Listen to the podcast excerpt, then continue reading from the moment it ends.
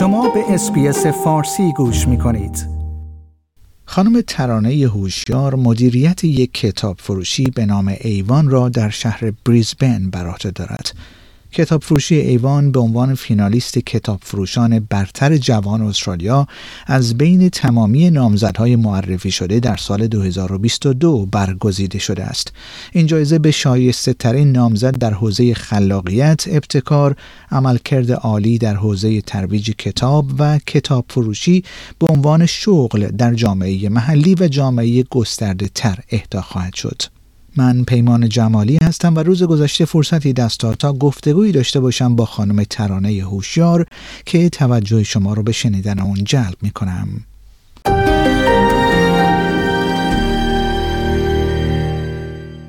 سرکار خانم ترانه هوشیار بسیار سپاسگزارم که دعوت برنامه فارسی رادیو SBS رو برای شرکت در این گفتگو پذیرفتید.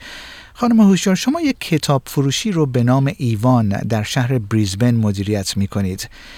لطفا کمی از این تاریخچه اون لطفا برای ما بفرمایید و اینی که چه شد اصولا که تصمیم به این کار گرفتید لطفا؟ سلام می‌کنم خدمت شما و همه دوستانی که شنونده این برنامه هستن.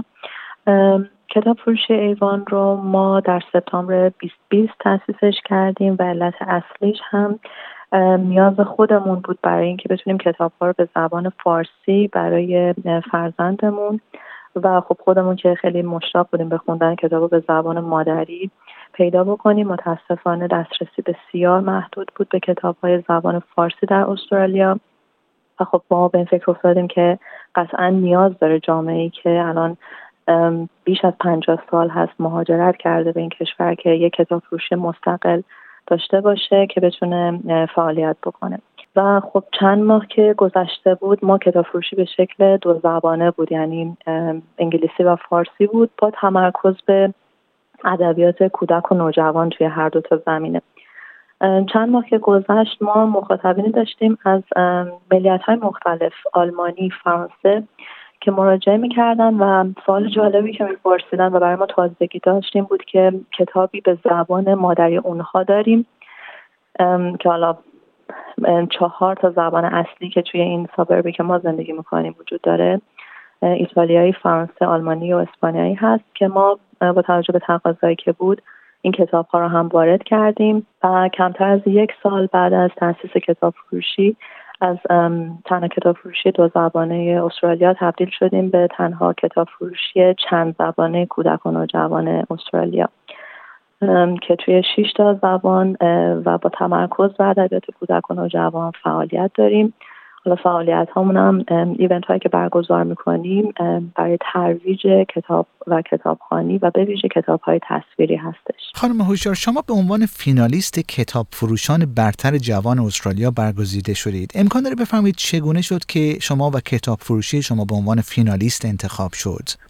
من برای اینکه سوال جواب بدم اجازه می‌خوام که ابتدا توضیح بدم که اصلا این جایزه از طرف چه سازمانی تعریف شده و چرا اهدا میشه؟ اصلا چرا یک همچین جایزه رو من تعریف کردم ببین ABA مخصص Australian Booksellers Association یا همون اتحادیه کتاب فروشان استرالیا هر سال در ماه جوان در شهر سیدنی برگزار میشه. یعنی یک کنفرانسی رو برگزار می‌کنه سالانه و توی اون کنفرانس توی سه زمینه کتاب فروش برگزیده. سال استرالیا رو انتخاب می‌کنه و بهش جایزه رو حالا اهدا می‌کنه. این سه شاخه یک شاخش تحت عنوان ABA Penguins Random House Young Bookseller هست یا کتاب فروش جوان. در استرالیا که امسال ما کاندیدا شدیم یکی از پنج کاندیدای این شاخه بودیم.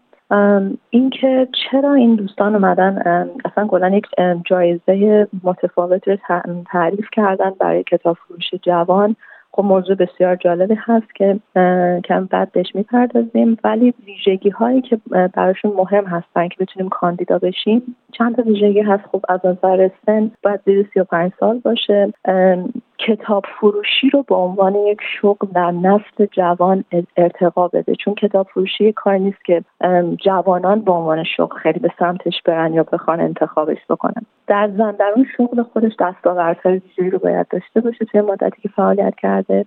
و عملکرد متمایز و برجسته رو توی کتاب فروشی در اون سابرب یا اون محیط لوکالش و کامیونیتی بزرگترش حالا شهر باشه شهرهای دیگر استرالیا. و اگر تاثیرگذاری داشته باشه روی کشورهای دیگه که دیگه چه بهتر. یعنی این چند شاخصه رو اینها در نظر می‌گیرن برای اینکه بتونن کاندیدا رو انتخاب بکنن و حالا دیگه فینالیستش رو هم به همین شکل انتخاب می‌کنن میرن جلو. ببینید در زمینه این که خب ایوان چه فعالیت هایی رو تعریف کرد چه کاری می‌کرد رو کردش چی بود که تونست وارد این در واقع رقابت بشه. همونجور که عرض کردم کتاب فروشی شما نیستش که نسل جوان به عنوان یک business بهش نگاه بکنه و بخواد توش فعالیت بکنه. سه دغدغه اصلی وجود داره بین کتاب فروش ها که اصلا این محدودیت جغرافیایی نداره. یعنی نیست که مثلا در کشور استرالیا این دغدغه وجود داشته باشه در ایران نباشه یا جای دیگه. این سه دغدغه اصلی یکی استقلال کتاب فروشی هستش چه در زمینه هویتش و چه در زمینه مالی. دوم رویکردش به مفهوم کتابه یعنی تعریف کتاب. و سوم اینکه چطور ما می‌تونیم یک نوآوری داشته باشیم چه کار بکنیم کتاب فروشی به عنوان یک مکان و یک business و یک هویت شغلی و یک صنعت این باقی بمونه و ارتقا پیدا بکنه. خب در زمینه استقلال که حالا به نهادی وابسته نباشه ایوان به عنوان کتاب فروش مستقل به هیچ نهاد دولتی یا عامل منفعه یا کامیونیتی وابسته نبوده. خب این یک سری ویژگی رو به ما یک سری در واقع قابلیت به ما داد توی گزینش کتاب همونی که چه کتاب های رو ما انتخاب بکنیم برای اینکه اینجا استاک بکنیم. یعنی خودمون می‌تونیم کار انجام بدیم. کسی تعریف نمی‌کنه. و در زمینه مالیش هم هیچ fund ی گرفته نمیشه. خب ببینید اینکه هیچ گونه fund ی گرفته نمیشه هم خوب هست هم بسیار می‌تونه استرس آور باشه.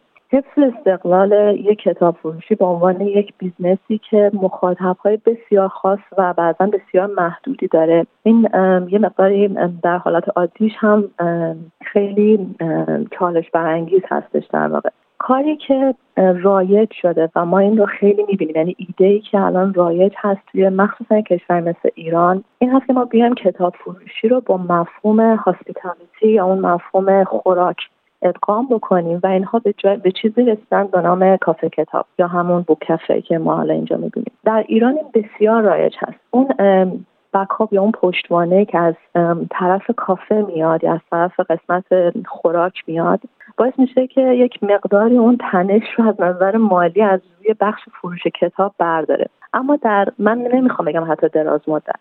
در یک زمان بسیار کوتاهی وزنه به نفع اون بخش hospitality یا بخش کافه به حدی سنگین میشه که اصلا تمرکز از موضوع کتاب برداشته میشه.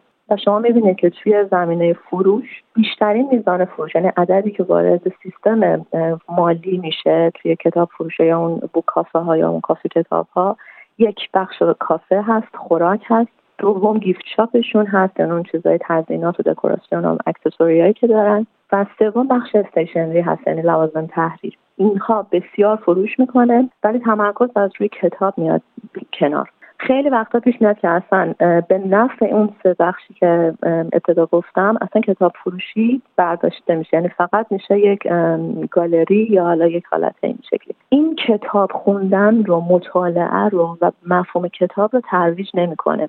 این تمرکز رو می‌بره رو بحث hospitality و کافه. این یک موردی است. پس ما اینجا سوالی رو که داریم این هستش که چه نوآوری ایوان داشت که بتونه استقلال مالیش رو حفظ بکنه بدون اینکه بخواد تمرکز رو ببره روی اون بخش کافه یا صنایع دستی و نمی‌دونم گیفت شاپ و استیشنی اونها وجود داره. کافه ما شاید فقط کافه در واقع کافی خود قهوه رو سرو بکنه. غذای ما سرو نمی‌کنه. ولی بسیار مینیمال هستن اون بخش. یعنی اون بخشا محوریت چرخش اون گردش مالی ما رو ندارن خب این رو من همینجا از نظر حالا مالیش مقدار سعی کنم نگه دارم چون توی اون دقیقه سوم که می‌خوام توضیح بدم باز بیشتر به می‌پردازم که ما چی کار کردیم که بتونیم خب یه جایگزینی داشته باشیم برای اون بخش مالی. دومین دقدقه که گفتم به صورت جهانی وجود داره الان مفهوم کتاب هستش. اینکه اصلا ما شاید این سوال خیلی ساده باشه کتاب چیست؟ ولی سوال بسیار مهمه. مخصوصا در دنیای امروز که تکنولوژی سوار داره میشه بر تمام زمینه های دیگه. این سوال تمام مشاغلی که به نوعی اون حالت سنتی خودشون رو دارن لازم دارن از خودشون بپرسن. یعنی تو زمینه فرش شما می‌بینید خب مثلا فرش ماشینی هست و اینا خب اون فرد که فرش میفروشه باید حتما از خودش بپرسه که چرا مثلا دارم من فرش دستی میفروشم. به هر حال در زمینه کتاب این بسیار مهمه. کتاب چیست؟ کتاب برای اینکه در کتاب فروشی قرار بگیره یعنی کتاب کاغذی. این کتابی که با خمیر کاغذ این ساخته شده. نه PDF نه audiobook و برای ورود به این جای برای کاندیدا شدن هم در این در واقع جایزه سالانه شما نمی‌تونید ترویج audiobook بکنید یا ترویج PDF بکنید. با مفهوم کتاب کاغذی ما سر کار داریم. یک برخوردی که ما خیلی می‌بینیم. این برخورد رو هم اینجا حضورا می‌بینیم توی کتاب فروشی و اکثرا در بین دوستانی که ایرانی هستن و مراجعه می‌کنن. چون ارز کردن دوره صحبت که ما از ملیت های مختلف الان مراجعه داریم. و فیدبک هایی که توی اون سیستم آنلاینمون این از طریق اینستاگرام می‌گیریم یک فلسفه هست که من می‌تونم بگم تبدیل شده به یک مرام بسیار توحید خالی از محتوا و مغز ولی خیلی رایجه. و اونم این هستش که به نفع محیط زیست برای حفظ محیط زیست ما چرا باید درختان قطع بکنیم که کاغذ داشته باشیم؟ این بسیار کار مخربی هست. برای ما عین این هستش که یک نفر حیوان رو بخواد شکار بکنه و برای اینا رو برای ما feedback هایی هست که ما گرفتیم. پس ما چه بخوایم چه نخوایم باید این سوال رو جواب بدیم. کتاب چیه؟ ببینین اینجا الان جدل و بحث بر این نیست که PDF باشه یا نباشه آنلاین audiobook باشه یا نباشه. اینجا بحث بر این هستش که مراجعه به PDF و audiobook این یعنی ترویج استفاده از تکنولوژی. خوبه کسی اینو می‌خواد انجام بده می‌تونه انجام بده. ولی بحث کتاب کتاب کاغذی یعنی که ما با اون مفهوم کتاب سر کار داریم. جوابی که ما داریم پاسخی که داریم این پاسخ ما نیست. در سال 1993 یک سازمان عامل منفعه به نام فارست Stewardship Council که این رو به صورت مختصر با حروف مختصر FSC می‌شناسیم. اینها اومدن جنگل های هدفمند ساختن. یعنی ما درختکاری می‌کنیم.